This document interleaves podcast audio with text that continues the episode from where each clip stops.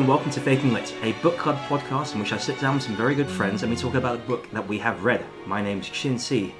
I love books so much that every day I go to my pillow, I put a book underneath it, and I whisper my secrets to this book.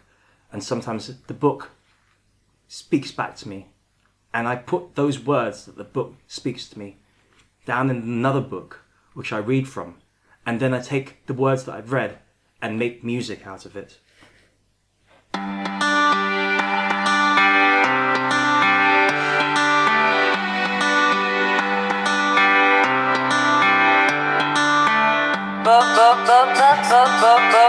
I've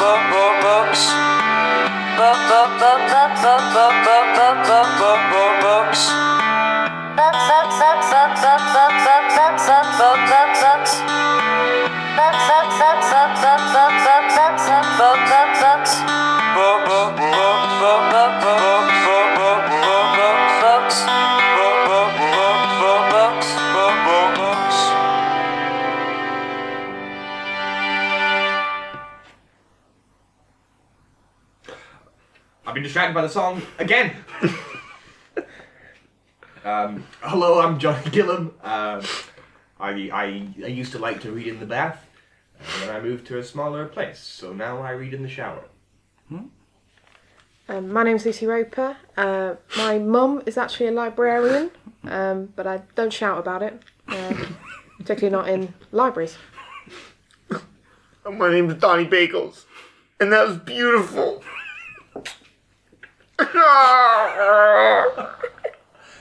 Thank you, Donnie. Thank you. It was um, it's, it's a song that's very close to my heart. Like I said, it'd been whispered to me by the book that I keep under my pillow. you could tell. Yeah. Listen to the music. Thanks, thanks. I'm glad I, I was happy to share that with everybody here. It's like a little piece of myself floating into the ether and into people's ears uh, through the medium of uh, podcasts. Um, thank you very much for joining me today. Uh, we will be discussing um, a, a again, I think, a moving, lovely book about memory, childhood, and maturity. Um, we will be reading and discussing "Cider with Rosie" by Laurie Lee. Now, um, obviously, people out there will be aware of the television adaptation of um, Cider with Rosie. Um, I like the idea of this book being adapted for TV uh, and giving us a glimpse into a lost way of life. But there's something about the way a book is written that chimes much more closely with the way that memory actually works, and something that TV will never be able to capture. I don't think. Um, do you agree with me, or do you think that this is something that I'm just talking nonsense right now? I wouldn't say TV will never be able to capture. Oh, okay. Because who knows how good TV is going to get. That's a good point. I mean, like, what if they manage to beam like TV into your brain directly one of these days? I mean, that, that could happen too. I don't think that's the same as thing, it being a good TV adaptation. I, I consider that some kind of um, Hans Zarkov style mind control. Well, yes, yeah, no, that's that's fair, but that's almost like you know they could beam it to your brain. It's almost like being as good as your memories now, isn't Well, it? you know, all art is a form of mind control, Mm, interesting. which is why it should be stopped. Oh, okay, all right. Well, Was wait not a expecting that. All art should be stopped. Is that what you're saying? I think so. The Mona Lisa should be stopped. Yeah, it's stop mind that. control. The Mona Lisa's mind control. Okay, so let's say, Donnie, you're going about your life. Yeah, You're in the Louvre. in the Louvre. Uh. Yeah. Suddenly, whose thoughts are they? In my head. Oh, fuck. Leonardo's. That's not the way I would see the Mona Lisa. Now you can't but see her as he wants you to see her. With that sort of hmm.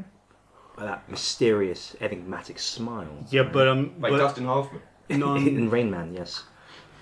Uh, but yeah, no, I, I, I totally get what you're saying. Um, uh, it is all art is a form of mind control. I just think it's a good form of mind control because it's like telling you most art is telling you to be be a good person, be kind to one another.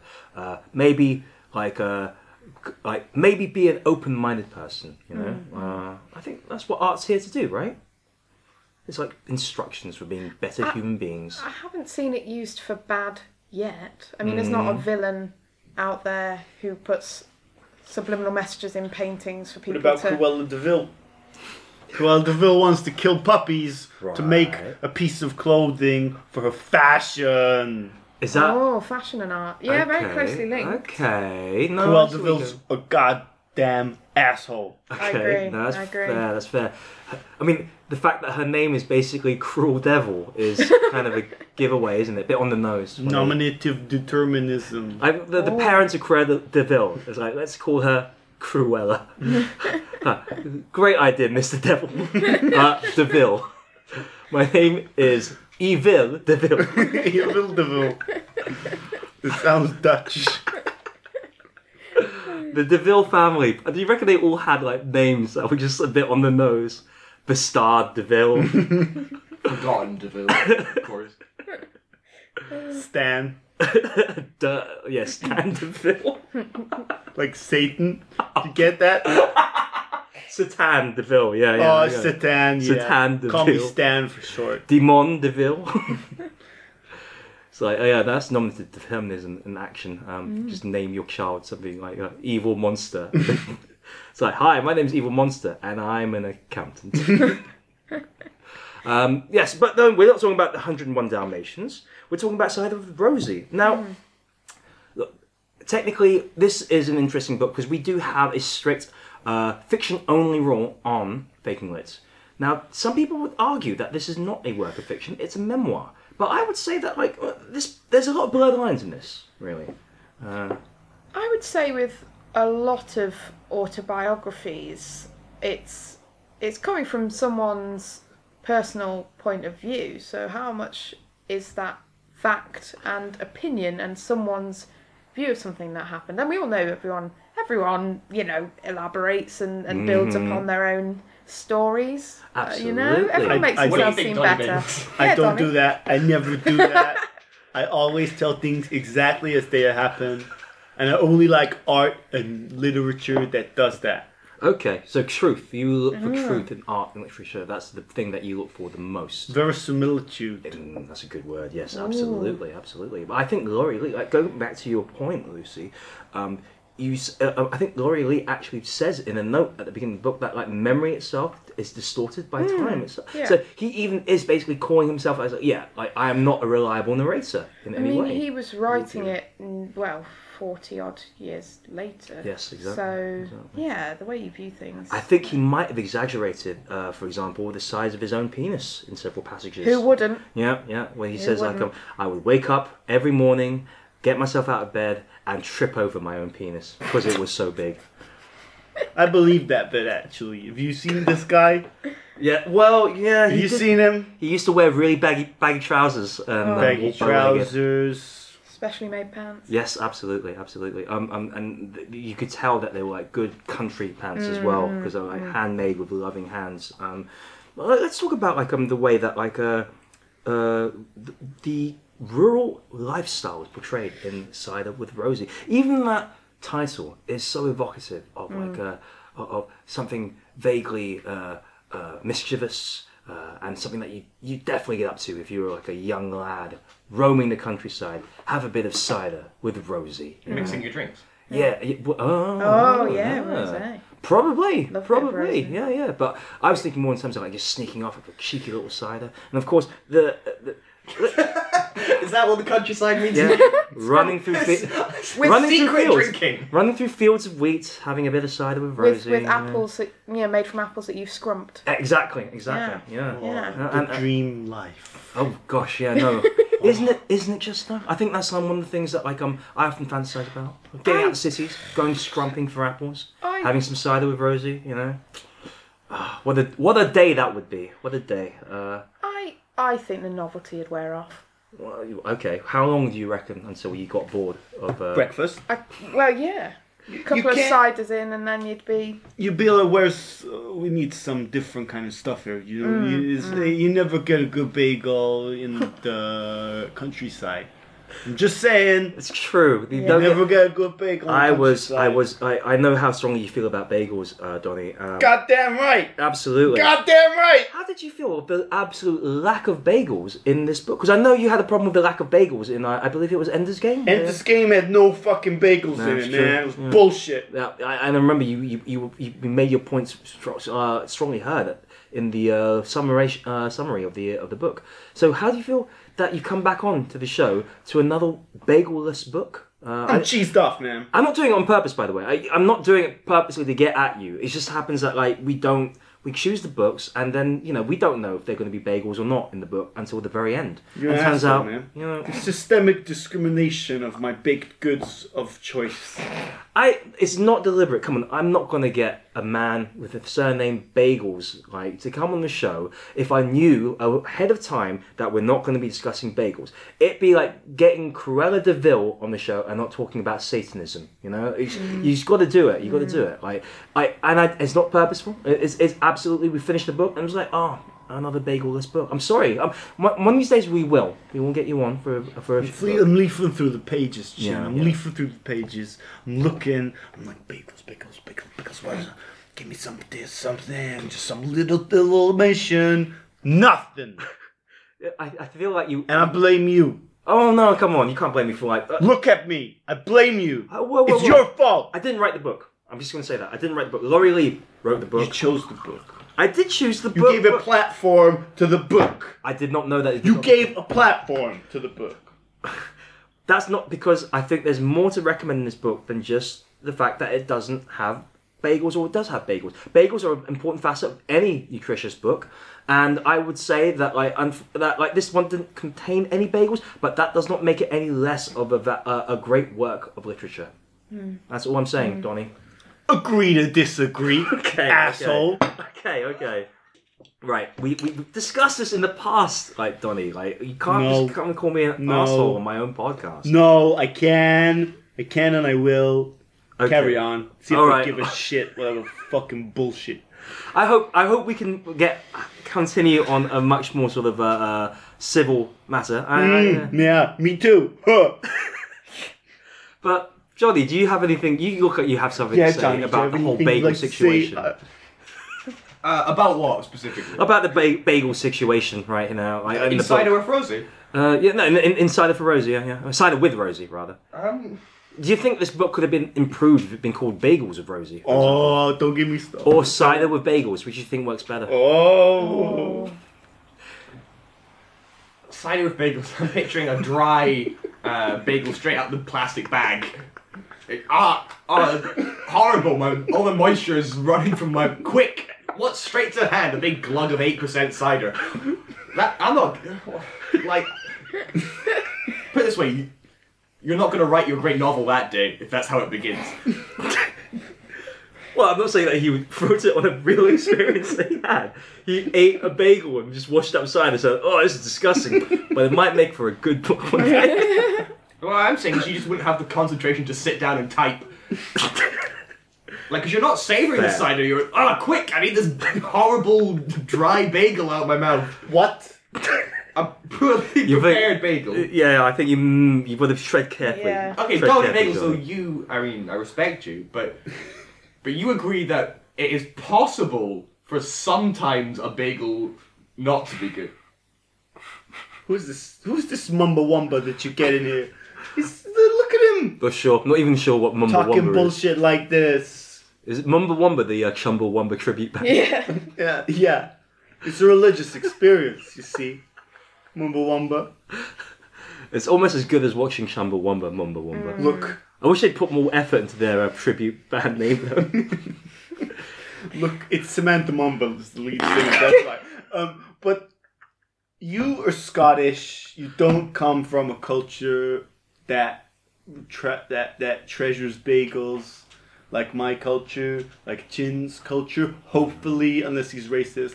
Um, but Well, I that's- forgive you for not for not understanding the importance of a good bagel. Okay, Lucy, on the other bagel- hand, I don't know. You look a I, bit. I love I love a good bagel. Thank God. It's okay. Oh, Okay. Well, I think we've gotten a bit too hung up maybe on the whole bagel aspect of Cider with Rosie. Let's focus more on the uh, the, way childhood is presented in, in Cider with Rosie. This is like we said, it's a, a kind of a part memoir, maybe exaggerated for uh, narrative purposes. So there's a, possibly elements of fiction in it. You, to what extent do you feel that the, the the book is written in a sort of larger than life way? Do you feel like he's there are aspects of it which he's found something like, hey, hang on a second, that's not real. That didn't happen. The pie throwing scene I remember feeling far fetched. Okay, yeah, yeah, yeah. What, like, It, it- like confusions do happen in real life, but it just so happened that your mother-in-law was coming around for dinner with Yeah, the local yeah. priest. Yeah. and it just so happened to be too many pies. and it just so happened that he had a date in another house at the same night, and he had to Hmm. keep on making excuses. And he was pretending to be someone else in order to avoid the draft into the First World War. Mm-hmm. Um, I'm not saying all those things didn't happen. I'm saying I doubt they happened on the same night. It was quite an incident-packed evening, wasn't it, for uh, old young Laurie Lee uh, with the the amount of pies he had. It was it's a stuff of legend, really. Uh, no holes in those pies. there aren't any. Oh There ain't no hole. Unless it's a pork pie, which you're supposed to have a little hole at the top of it, so you can pour in the, uh, the gelatin. and Oh my stuff. god, that sounds great. There's also times when I just think to myself, like his memory's possibly a little too good.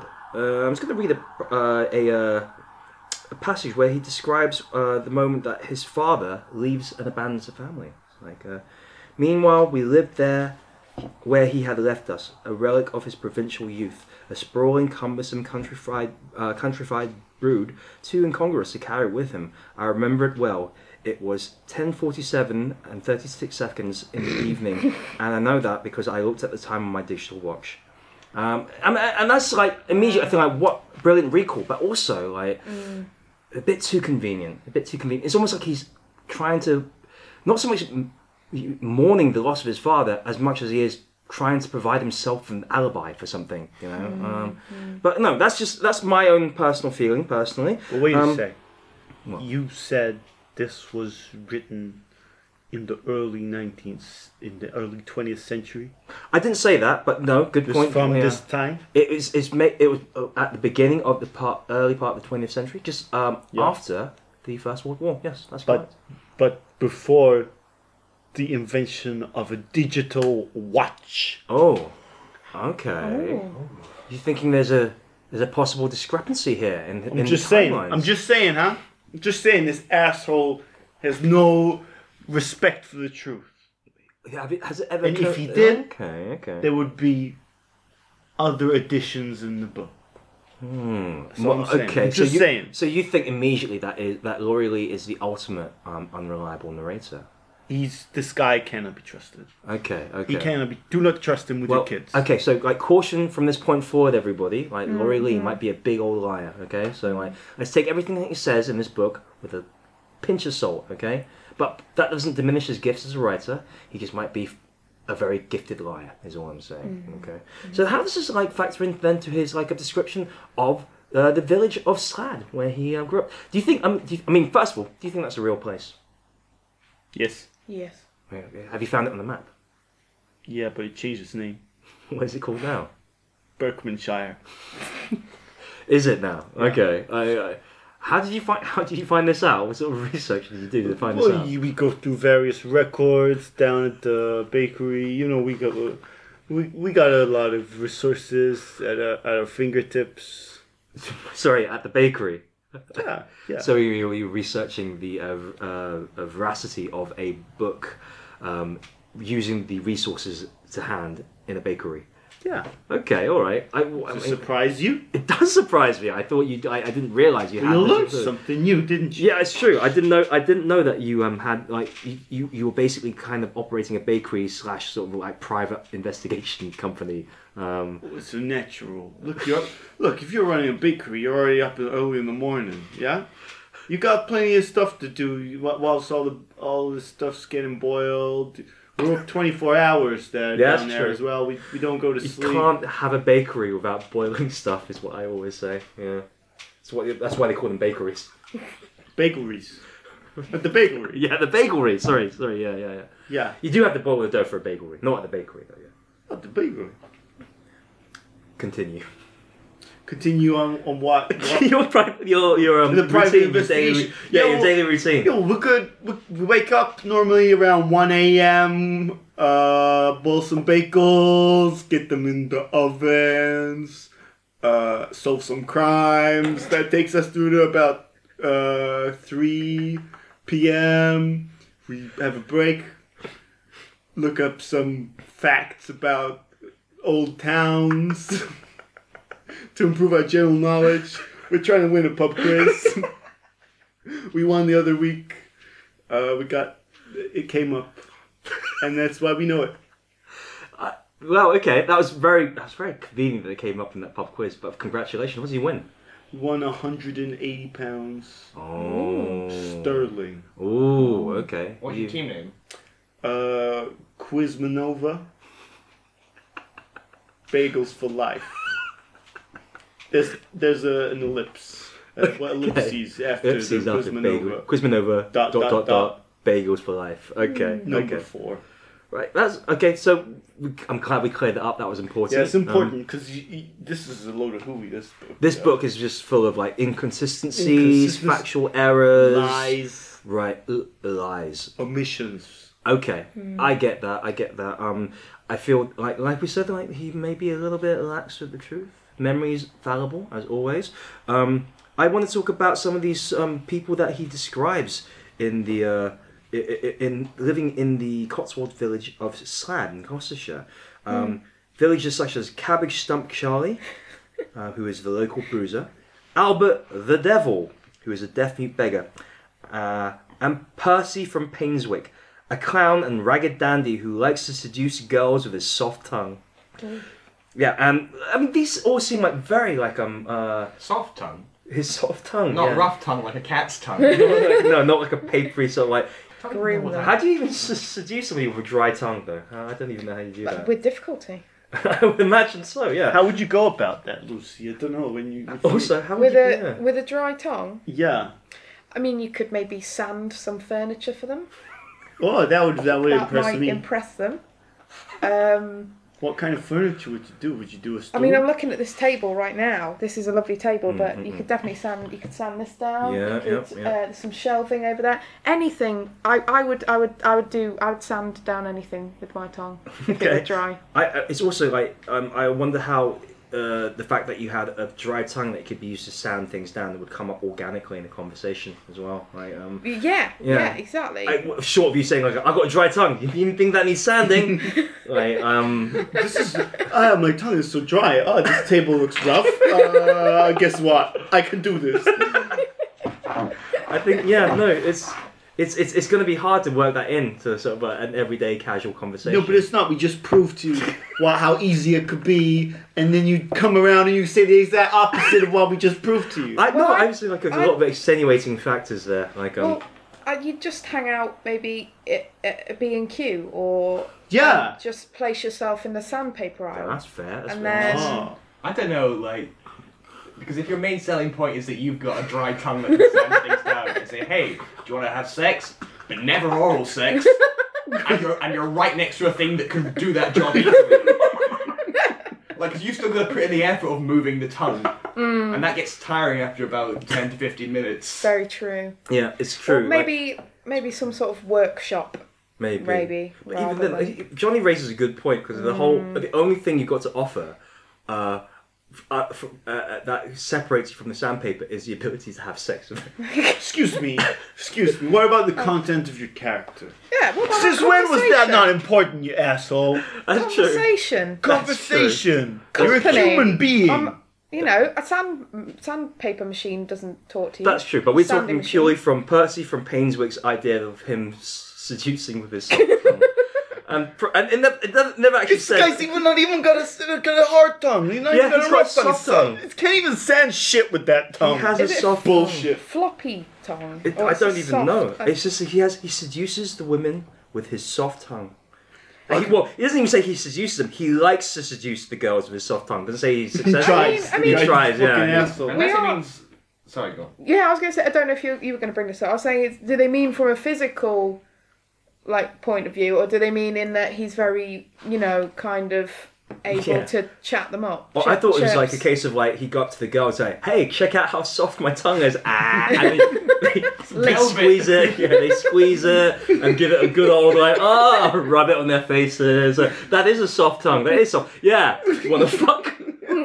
But unless it could also be read as he likes to seduce the girls with his soft tongue. The girls have his soft tongue. Yeah. He needs it back. Yeah. And in order to do that, he's going to seduce them and like sacrifice his, his chastity to return his soft tongue. Yeah. And he can use that to like that will rejuvenate the village. Crops will grow again and things.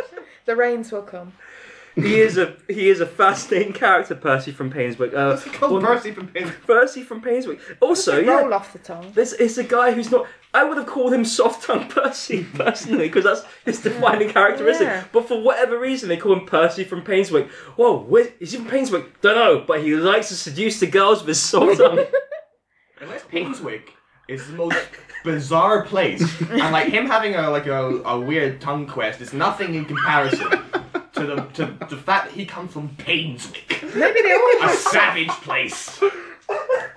or maybe they all have soft tongues in Painswick. No, so that's, it's a, not. that's, that's a shorthand, yeah, because they all have soft tongues in Painswick. Where have you? Do you know where that is on the map? Is it is it a real place? Is Yeah, Painswick it's a real been place? renamed now. What's it called? Cirencester. Used to be called Painswick, I thought they would but just they call changed it. the name in the seventies. I think they. I thought they just changed the name. These embraces a soft tongue bill, or so, soft tonguing thing. Uh, No, that's not true. Don't don't, Okay, okay, don't listen fine. to that. It's fake news.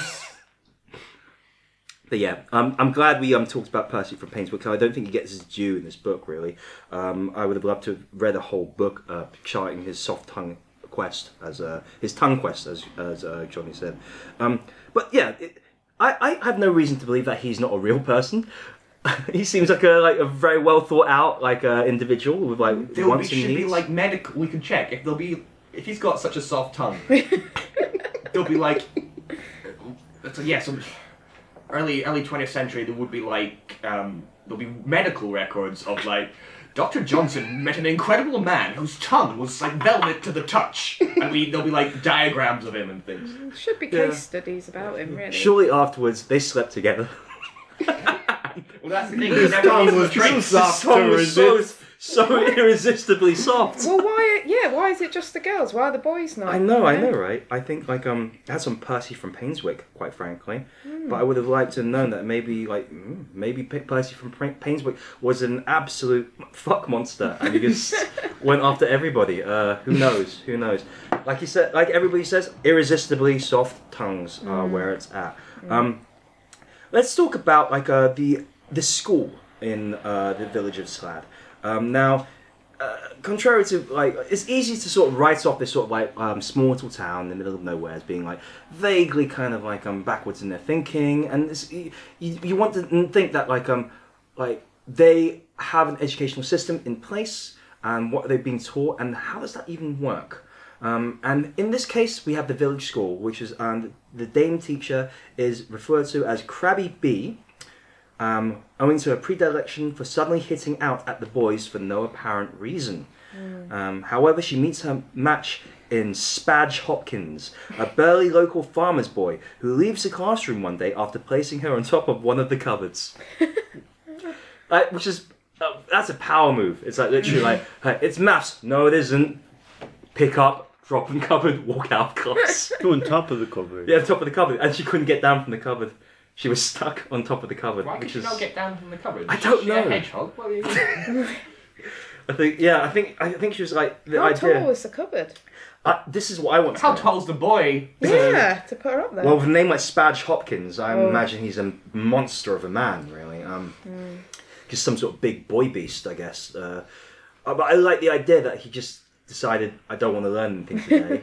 I'm just going to put the teacher on top of the cupboard and carry on with the rest of my day. And there's nothing she can do about it. Well, Johnny and I did some research into this boy Spadge, and uh, we found some really interesting stuff about him. Oh yeah, okay. Yeah, yeah. Well, uh, I mean, t- Spadge Hopkins, uh, like, usually, it, he was the last farm that was to, Yeah. to, to be mechanized in the UK. Oh, Yeah. okay. okay. So Yeah. he could just, like, he had the strength of of himself to pull a plow or, or throw a teacher. he refused Yeah, to use um, water buffalo for that. Absolutely. He But he, only He refused to use all kinds of animals. He refused to use giraffes or snakes.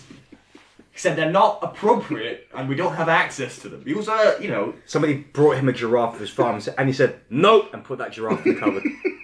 he used to, for mischief, he would go to, like, uh, any teachers, doctors, anyone who could sign your passport, uh, and just, just throw salt in all their lands. now you buy from the Hopkins. No one messes with Spadge. Remember that name. when the farmers came up to Oi, did you just salt my land? Nope. Top of the cupboard with you. Keeps them there like trophies. It's like Yeah. eventually, after about five years, most of the village of Slad was living together in a big cupboard. No, just the, the whole village just moves up four meters. So everyone's living. They've rebuilt the whole town. On top of a They cupboard. only use the first story of all the buildings. then they'll forget about the ground floor. I mean, it makes sense. It's like there's no way to get down from this cupboard, so we're gonna have to change the way we live and incorporate the cupboard into our everyday activities now. Ah, can is there any way you can build the grocers at top of cupboard level so I can do my shopping? Because I can't get down. Yeah, Spadge put me on top of the cupboard. I'm sorry, I can't make Well, it. welcome, welcome to the community. Spadge Hopkins had a deleterious effect on the village of Slad, um, but it is the only village that is basically at cupboard length above sea level. Um, Beautiful story, beautiful story. Um, obviously, like Crabby B, owing to the fact that she's stuck in the cupboard uh, and can't get down, is no longer able to teach at the school anymore, and she's replaced by Miss Wardley from Birmingham, who wore sharp glass jewellery and imposes discipline that is looser but stronger. Now, do you think comparing these two teachers, Crabby B and her um, her random outbursts of violence against the boys, and Miss Wardley from Birmingham, who is um, looser but stronger, as in the words of Laurie Lee.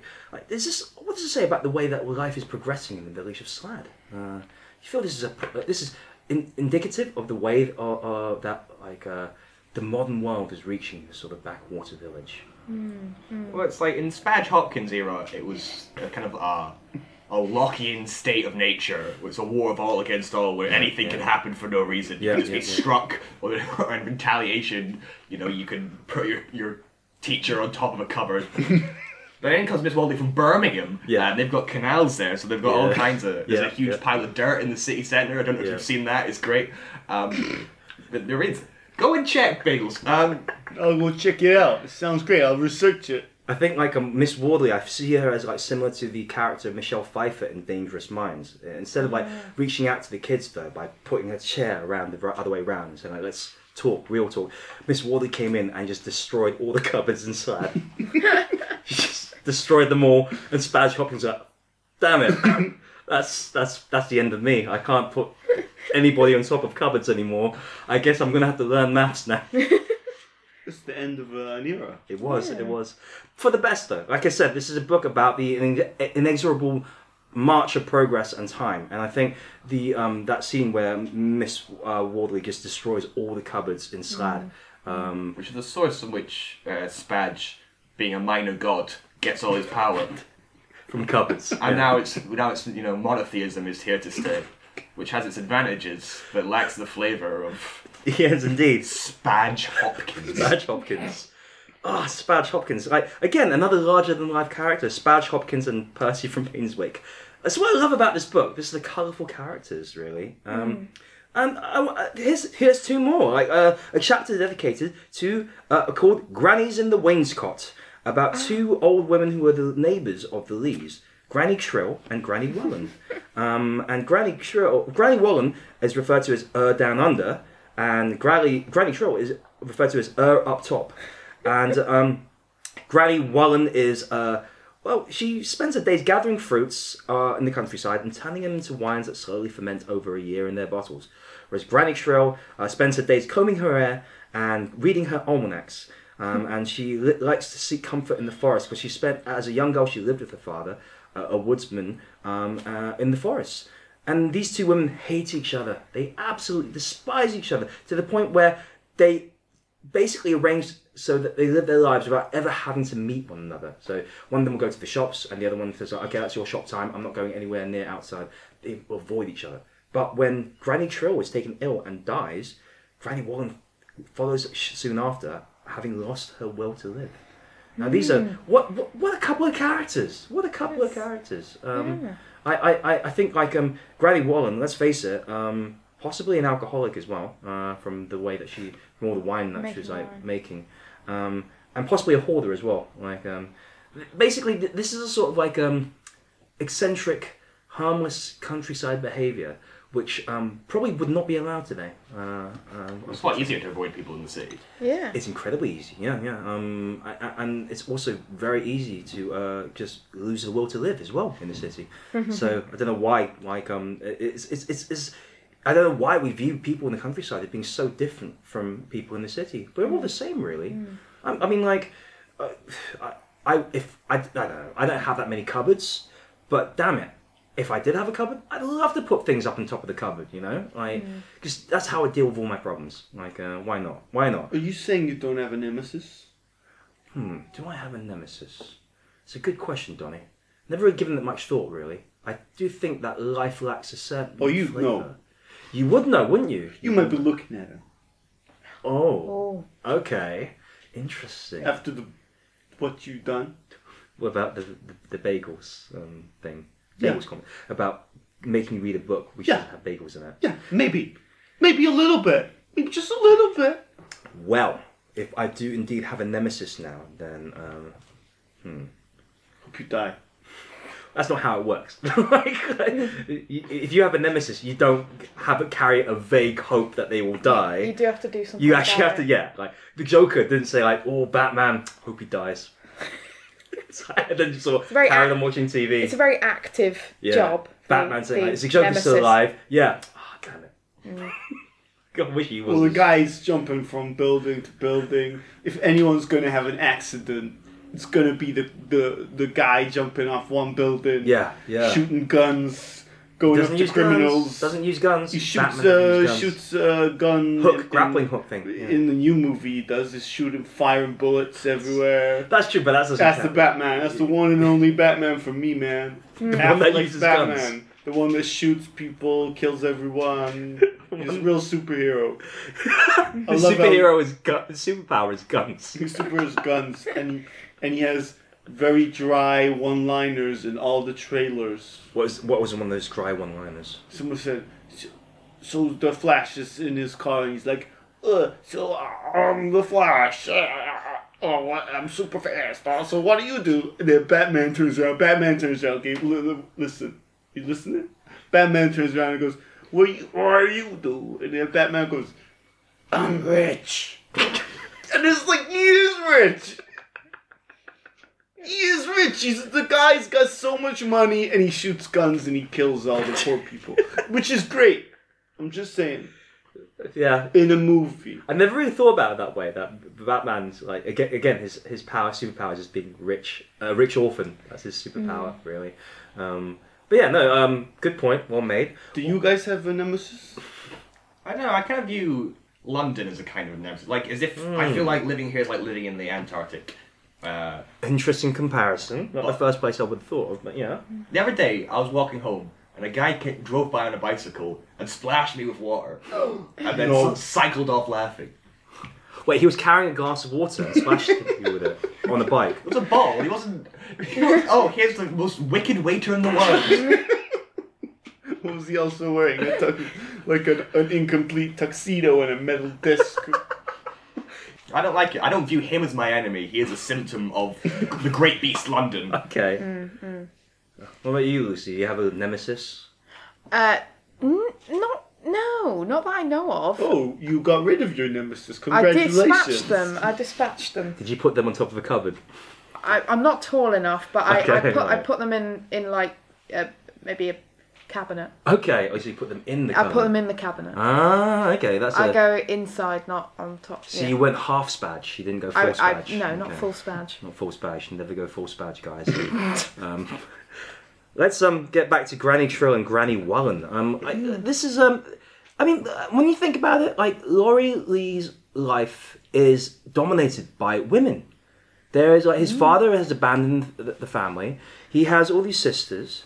His mother is the main, most important person in his life, and like his life is filled with like all these girls and women who have an impact and leave their impression with him. Even the name of the book is referring to his first kind of sexual experience with like uh, uh with Rosie. Having a, a, a cheeky side with her and having like a, a messing around. And it was later revealed that Rosie was based upon um his cousin Rosie as well. So like uh, Oh dear. I mean well, we, we, might as well get to the, the hub of the matter, which is the I, the way that is country life romanticized inside of with Rosie? Is it more? Of, it, how did you come away from this book thinking like the countryside? What an amazing, wonderful place, or did you think to yourself, "Oh, I'm glad progress was made"? You know, like are we are we kind of like maybe it's for the best that some parts of the some of the old ways have gone. Well, didn't didn't Laurie Lee write incest was common where the roads were bad? I think he did, yes. Yes, which is, I mean, if you're going to blame it on anything, it's a highway maintenance and town Yeah. and country planning. Yeah, I would totally blame infrastructure for incest. Infrastructure it's, it's systematic, isn't it? It's the systems in place. That's Oh, why absolutely. Trump's so great for America. I remember He's going to yeah. repair the roads. Many is the time that like the, the the average commuter has like been delayed on the train by a signal failure. He says, "Well, this won't do. I'm off to fuck my brother." These things happen. yeah, they, it's just like totally understandable. Like uh, you sometimes you just gotta, you just gotta.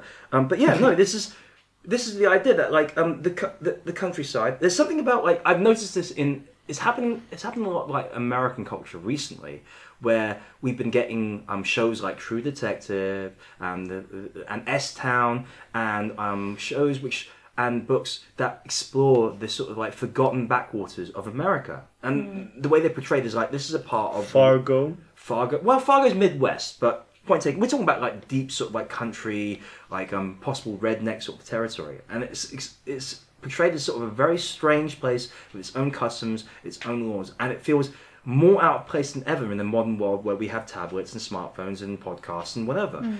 And I can't help but feel that reading Cider with Rosie it conjures up the same sort of feeling when you're thinking about this sort of bygone age.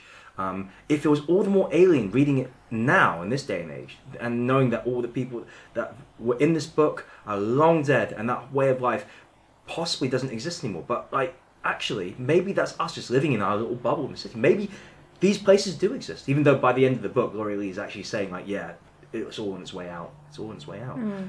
Uh, Do you think I mean, the past is, seems like a strange science fiction place sometimes? You know. Uh, What are the Countryside Alliance going to say about this podcast? Because we, we all agree that Countryside people are pieces of shit, but but isn't that We good do. in we, a way? We do. We do. We really no, do. those I know a lot of people from the countryside. They take too long to leave the house, like because they're they're used to it being a big thing, like not just popping to shop. So I want to go to a pub with my mate Alex at uni. He's from the countryside. He'll be like, "Oh, cool, just a minute," and he'll take ten minutes to like because he's from the countryside. He has to check he's got like thirty foot of rope or like a charm to defeat, defeat against a giant spider or something. Some And it's like, the whole point of living in Cardiff is we can just do it instantly. Hmm. And it was pound a pint on Monday, and that stops at seven. no, no, the whole si- the whole that's the thing, Despicable. Like, um, Despicable. it's it's a totally different way of life. I think. I, I I think we gotta kind of like respect it, even if we don't necessarily agree with everything. I mean, I'm assuming that every basically Excuse this is me, one book excuse where I me. read, read it, and I just assume everybody. Well, clearly everybody in this book is racist. Yeah. Goes without saying. Goes without saying. They, But you they- gotta respect that, don't Exactly, you? you gotta respect that? Don't that. you, Chin? It's a different You time. need to respect I that. do need to respect. You that. feel like you gotta respect the racists and sister fuckers out there. That's what. That's what you you you, you build this podcast for Well, yourself. I have to you, say- you you you build a small audience and then you use it to promote incest and racism, and you respect it. I, well, You lend your good name to that, and that's why you're my nemesis. I didn't. I. I, And I I, hope you die. I don't think it's. Ever, I've never really gotten to the details of who the listenership of Faith Lit are, but there are a lot of racists and sister fuckers out there who actually like our podcast. So like, I don't want to alienate them. You know. Yeah, welcome. Um, yeah, No, I mean, yeah. I, I think Spadge Hopkins would probably definitely have been a UKIP voter, or at Yeah, least yeah. at least a like Tory farmer. He finally type. found something that he couldn't put up in the cupboard, and that I- was the EU. yeah, yeah, that was it. Bureaucracy. Oh, bloody red tape. Um, okay, so uh, uh, well, that was the grannies and the wainscot. um, I want to talk about the most fascinating part for me personally in the book, which is the chapter "Public Death, Private Murder," which is um, the murder of a villager made good who returns from New Zealand to visit his family, boasts about his wealth, and flaunts it in the local pub. Police try to find his attackers, but are met by a wall of silence, and the case is never closed. Now, this is what I'm talking about, right? Country, the countryside has its own rules, its own sort of like customs, and you just you don't you mess with that at your own peril. What wasn't that an episode of Midsomer Murders? It does sound like Doesn't it every sound like- episode of Yeah. Midsomer Murders, Like- isn't it? They would have solved it, obviously, but Yeah, yeah, yeah. But- They, he, I assume uh, uh, that he would have solved solved it. Actually, I, I think to myself that like in Midsomer Murders, he just frames the outsider. He's just some guy who doesn't actually live there. He's not local. It's like, uh, he did it, and everybody just goes with it. so, what evidence do you have? Well, he doesn't come from here. Oh, okay, that's all I need to know. Uh, but yeah, it, I I think it, it does sound like um. I think the chapter and the inclusion, there's an important reason why Laurie Lee decided to include, it in this book. Obviously, it's an important thing that happened, uh, and it's a visceral memory, but it also says so much about those times. It's like, uh, It's the only interesting thing that happened. yeah, it's pretty much, um, like, because it's, otherwise, you just have some guy talking about putting things on cupboards and drinking cider with girls, and it's like, that's fine, but then like let's put a murder in there. So I think I'm losing the audience of all this talk of cupboards. Uh, and then someone died. Oh yeah, and then um, he went back to putting things in cupboards. So so he thought that money uh, made him powerful, but actually, had he spent uh, those years when he was in New Zealand, uh, where he was from, in the countryside, uh, you know, building bonds by fucking his sister, all his so building bombs by fucking his sister. Yeah, yeah. yeah, he screwed his sister over, and then they built some bombs using the knowledge that they came up with There's, on the there's- bed. there's a whole chapter in the anarchist cookbook which just says fucking your sister to build explosives. You imagine that, like, so you're getting a fight situation. It seems like you know when trouble is happening. It's like, mm. oh, I, I, can, I feel violence to go. You turn to go, and then your aggressor just goes like. And all the woodland creatures are blocking your path, and you can't get back. There's a stag in the way. You get the, the birds are coming down. Like, ah, like, ah, I'm being dive bombed by birds. like, Money can't help you there, but animals don't value money. They value fucking your cousin. 'Cause they're Dionysian. Uh, uh, uh, like I, I, I agree with you. I think like um I think that's a very good point. Um, Thank uh, you. eloquently made, Johnny.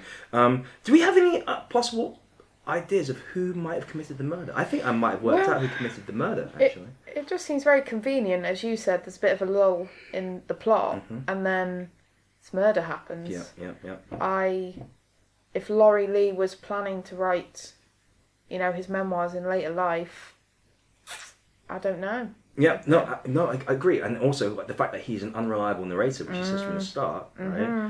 Um, he, he it could be a twist, and then which he is the murderer. Yeah. That's a very compelling theory, but I'm sorry, I'm gonna have to go with Spadge Hopkins once more. Um, Oh, Like, um, because like as we know, like um, Spadge Hopkins, like his mo is cupboards, and um, and this um, villager was found. Um, he was killed by a cupboard. Like somebody dropped a Pushed on cupboard on him. him. Yeah. And that's Oh, a, I, I mean, like, it's, I, I know that not all the pieces fit. Like, it's Spadge Hopkins to put the person on top of the cupboard and not the cupboard on top of the person. But I think that was to throw him off the scent, personally. yeah. But you Uh, got well made furniture back then. It was it was heavy duty Sturdy. stuff. Yeah, sturdy, well yeah, built. Yeah, yeah and, And, Yeah. and it was a common occurrence. People getting killed by cupboards all the time Mm. back in those days. What's one more fata- What's one more cupboard-related fatality in the village of Slad, which has had a history of problems with cupboards? That's actually where you get the coffin murder. from as a ritual, because that's like a cupboard. They, they, yeah. Yeah. they literally Yep. didn't even bother That's doing true. any, a proper funeral. They just sort of like put him more in the cupboard and just dug a hole and put that. Well, in the cupboard hole. falls on you, and then someone opens the cupboard and you're in there. Like that's, Dead. that's how it works. Dead. Yeah, yeah. And then they put the cupboard in the ground, and then they He um, closed it. and they all you know they drink cider at the wake. and Then they Gets fuck back his an alien. Oh, sorry. Well, No, I basically I was saying what you were saying. You back an alien. were you? You you you'd back an alien? Bacchanalian, uh, Donnie is like it means a kind of uh, drunken revelry uh, at which you might fuck your sister. Well, thank you for explaining that to me. Not making me feel like a stupid asshole, like somebody else would probably do if I did not understand okay. everything.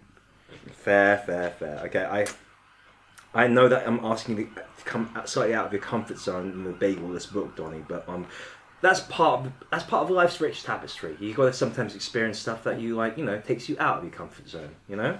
Okay. Okay. All right. Um, Okay, see where that gets you. um, okay, so like what we've been talking about in this book has been fairly dark, isn't it? I mean, what I don't know about you, but when I first came to Cider of Rosie, I f- I tended to remember it and thought of it as a sort of nostalgic trip down memory lane with like a uh, some like amiable old white guy um, remembering his child his childhood. But it's a very dark book in places. Um, uh, there's some parts which are really really intense. Um, I'm going to read some passages out here. Uh, the, the, his when they move into the new home, he describes it as uh, nearby the new home are well prodded horrors, the bird's gaping bones in its cage of old sticks, the black flies in the corner, slimy dead, dry rags of snakes, and the crowded, rotting, silent, soaring city of a cat's grub captured carcass.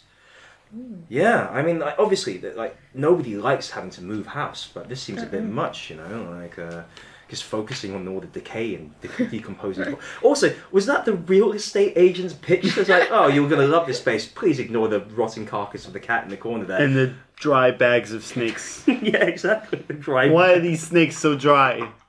Oh, it's a real conversation piece. Those dry rags of snakes. Um, Do and you think if a, if a snake came up to you and used its little flicky uh, bifurcated tongue to seduce you, just like just like a little bit on the cheek, just like just a little bit, it's, it's friendly. Do you think that would work? Do you think you'd go for that? uh, yeah, why not? I think like I, he's put in the work to bifurcate his tongue. Like And they're quite charming snakes, of course. They are absolutely, absolutely. Um, uh, this, um, I mean, this. Speaking of snakes and sort of like the, the horror aspects of like a uh, of country life, we get a lot of ghost stories and also all these like scary bits. And I, I love one of the things I loved about this book is hearing about the uh, the old wives' tales and the sort of like uh, those uh, old, old wives' tales that tell you to scare you straight. Like um, Lee's uh, Laurie Lee's sisters um, tell him boys who don't go to school get put into boxes and turn into rabbits and get chopped up on Sundays.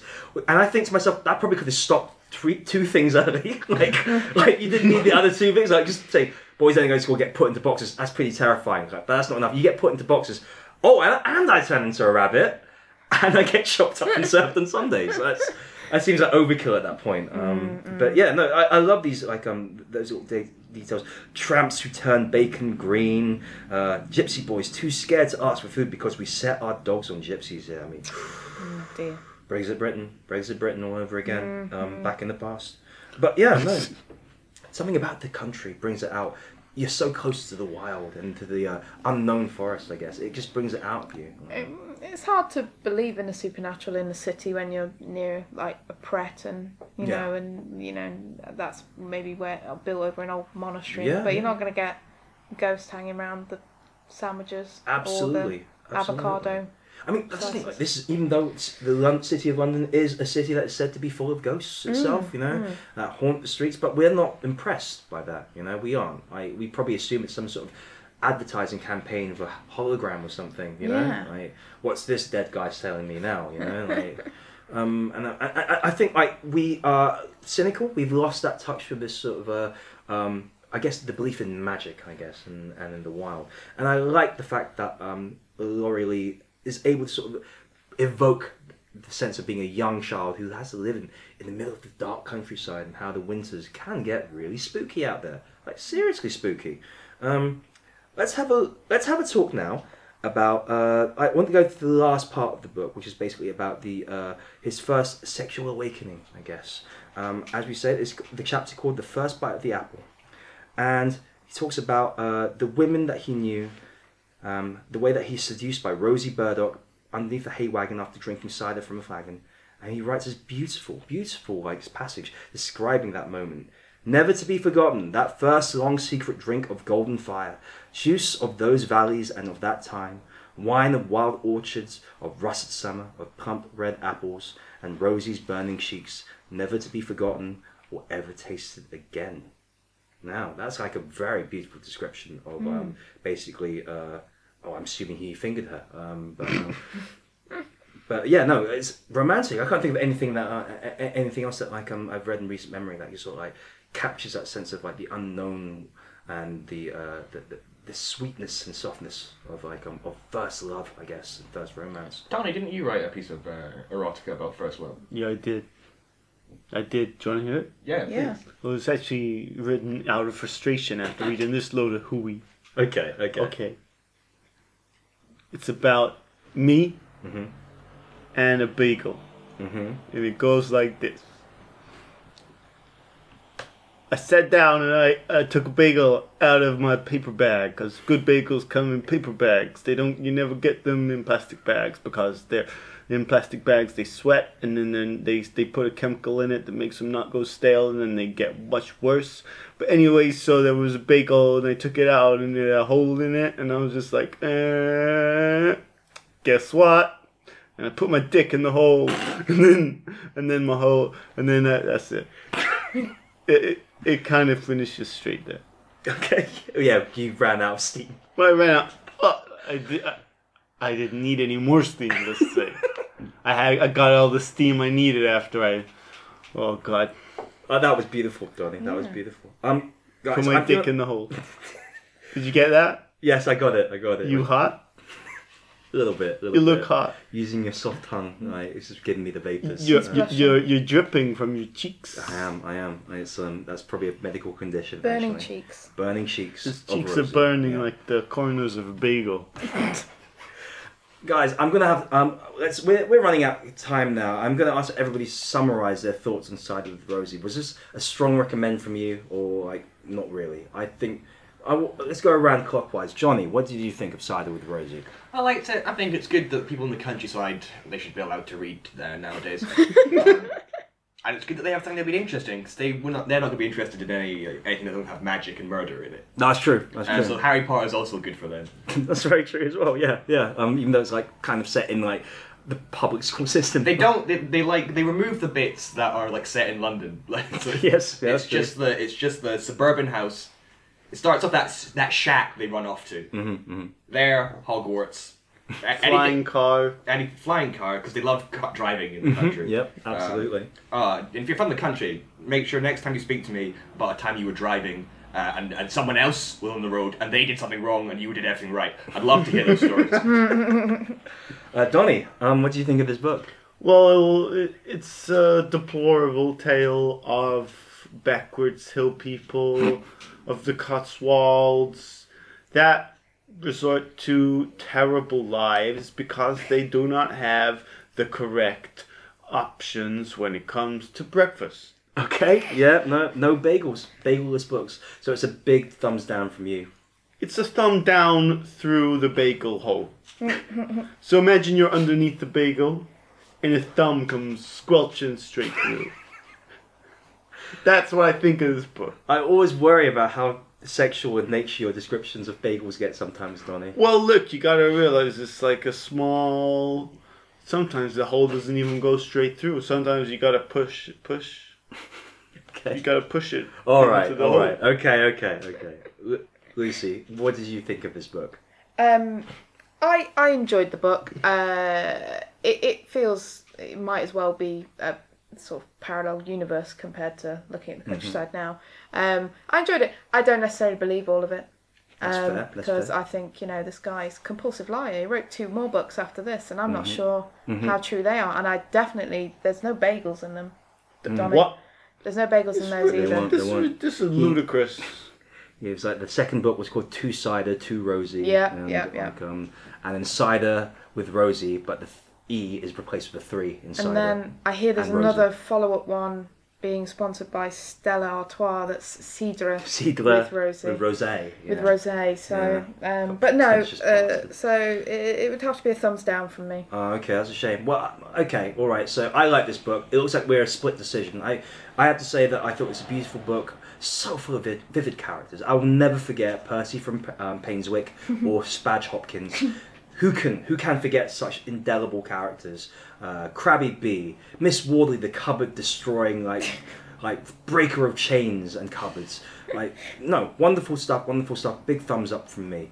Um, and but like as always, no book is perfect. Um, no matter how much I love them, and I think we're gonna have to like go to our next section, which is obviously notes. No, no, no notes.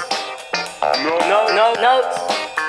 No, no, no notes. No, no, no, no. You're an asshole, but No, this is a no, really good song.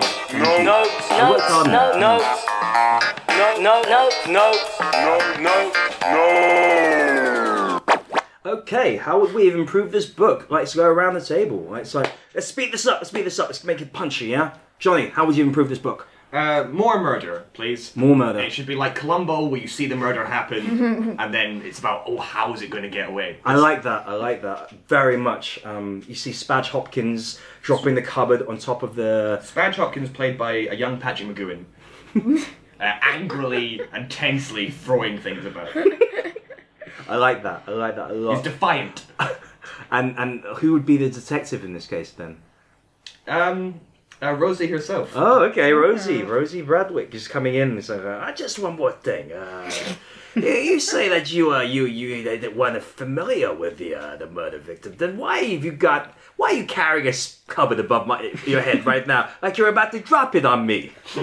and then um, Spadge Hopkins goes, "Nope," and puts Rosie on top of the cupboard and flees the country. Excuse me, why does Rosie talk like a grizzled old man? Isn't she a young lady? She comes from the countryside. It's different. It's different. I yeah, suppose. yeah. Okay, fine. I don't Donnie, know. Donnie, how would you have improved this book? You get three guesses how I got asked. Look, uh, Johnny, I, I love you, man. We work together a lot. And, and but how can you want more murder here? That's just uh, terrible. I think we want peace. We want peace among men, right? And I think the only way to really come um, come come to a conclusion where peace is feasible in Slad is to start a bagel bakery. Okay. I think Rosie should leave this cider bullshit and just start making bagels because you know you, you a bagel you get that crunch you get you get your tongue over the round humps of, of both sides and you and you can't murder someone after that I'm gonna. Yeah, I'm glad you stopped there because it was getting a bit graphic there. But okay, point taken. More bagels in the story. So and therefore more morality bagels equals morality okay, that hard to argue with that. Uh, Lucy, how would you have improved this book? Uh, less incest. Okay, and fair. uh, maybe uh, more of a drinking game. Uh, that's what I'd Oh, build okay. into, into this. Like take a drink every time somebody gets put on top of a cupboard. exactly. Yeah, yeah. Exactly. uh, uh, take a drink every time somebody touches uh, Percy from Painswick's tongue to see how yeah, soft it is. maybe a Spadge Hopkins cocktail. Yes, yeah. Um, What would you know. put? In, what would you put in a Spadge Hopkins cocktail? Ooh. spatch hoptail Yes, yeah, exactly. well, what would be in it though? Okay, uh, the hop Coffee, because that picks you up. Yes, yeah. it does. Oh, yeah. Oh, yeah. Uh, some maybe some woody kind of whiskey, kind of like something with a Ah, a- okay, yeah, I like Yeah. that. I like, like the that. cabinets Yeah, like yeah, the- Yeah, yeah. So getting coffee and whiskey. So basically Irish coffee. that's the Uh, one Yeah. Because that's caffeine like based, like Buckfast and things. It does make you do go a bit mental and do Yeah. things like Put people up on you on the cupboard and then leave. And also, right. The whole thing, oh, if you if you if you don't go to school, you die and you turn into a rabbit. But fucking Spadge Hopkins is walking around dismantling the education system. He's putting Fuck. people. He's literally putting people in boxes. I'll show you. I could put you in a box. You don't put me in a box. Spadge Hopkins puts you in a box. Spadge Nobody Hopkins- puts Spadge in a box. The best bit is when he leaves, though. That's you're, you're right. It's like, it's like he's done this meant this crazy thing, and instead of sitting there and admiring his work, he just goes, "Okay, bye." okay, bye. See you later. My name's Spadge Hopkins. Out. You know, it's clear that the true hero of the story is Spadge Hopkins. and I think this book should have been called Cider with Spadge. Uh, quite frankly, uh, he's he's really the, the, the breakout character in this book. I, I think these are all great suggestions, guys. I think like I'm uh, sided with Spadge. I don't know. Maybe somebody out there might write this book one of these days. Um, um, I think we um we have a special. we- We're about to close up the show, but I think before we close up the show, uh, we've got a special treat for everybody. Uh, we're about to. Uh, some of you might notice uh, um, uh, Dan Offen and Alice Burden aren't with us today, and obviously uh, we had we were lucky enough to get Johnny and Lucy here to sub in for them, and they've been doing a great job. But there's a reason why they're not here today because they've been out in the field trying to find Wee Man updates, and um, we're always hungry for Wee Man updates on the show. So. Uh, Donny, like, do the honors, uh, get them on the speakerphone, please.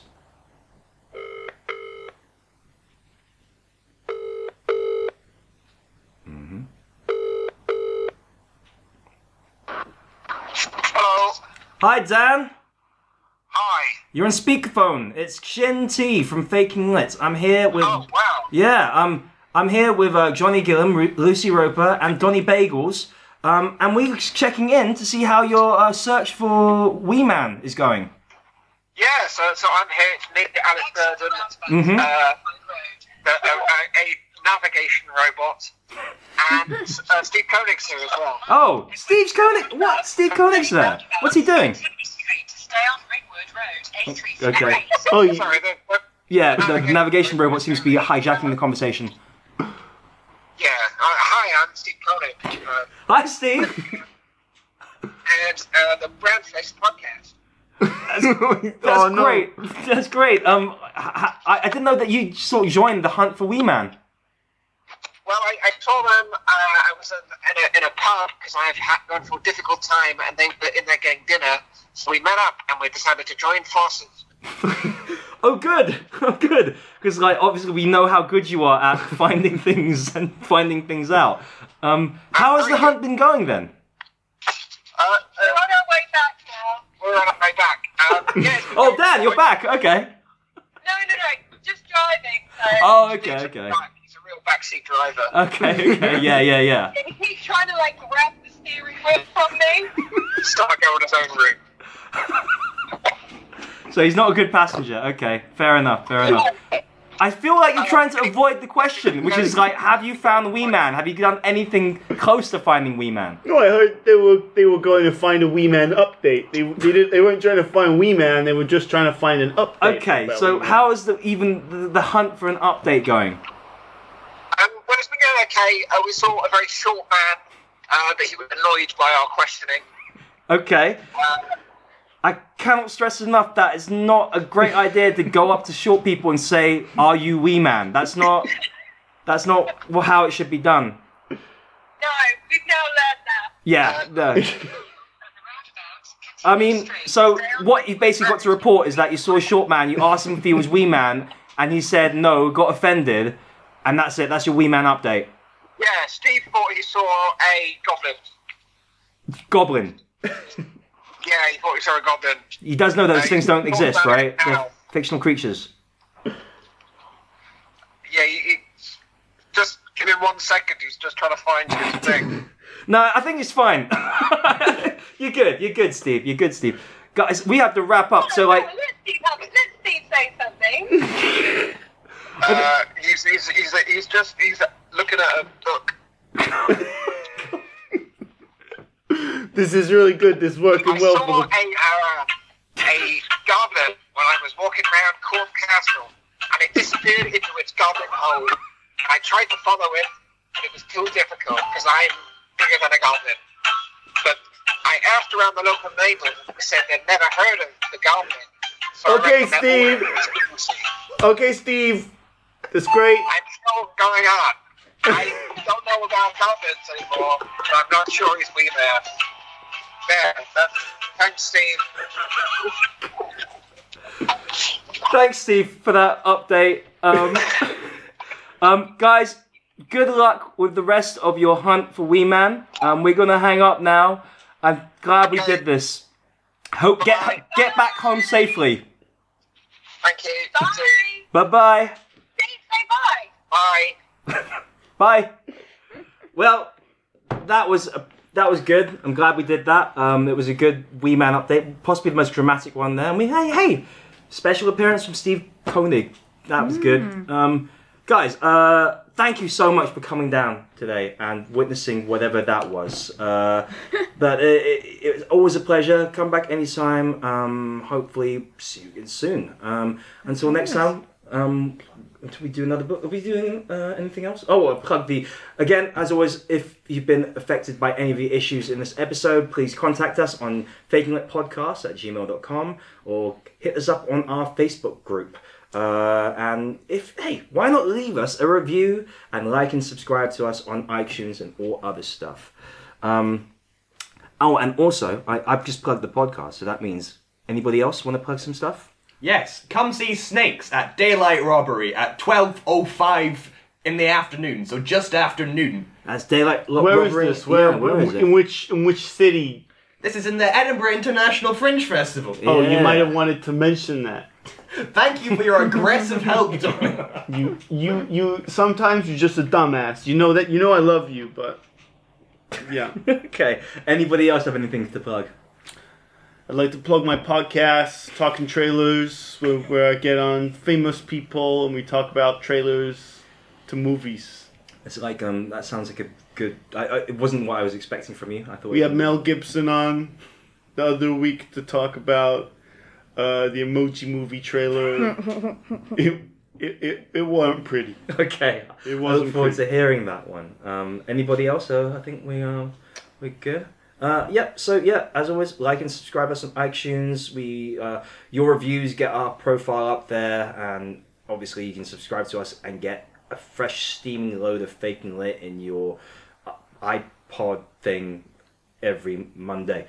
has to be a better way. I, I've got to nail that plug better. I really do have to hit that better. But anyway, thank you very much for joining me. Uh, c- please join us again next week for another uh, scintillating uh, analysis of literature. Uh, as always, support your local bookstores and libraries. Until next time, bye everybody. Bye. Goodbye, goodbye, goodbye.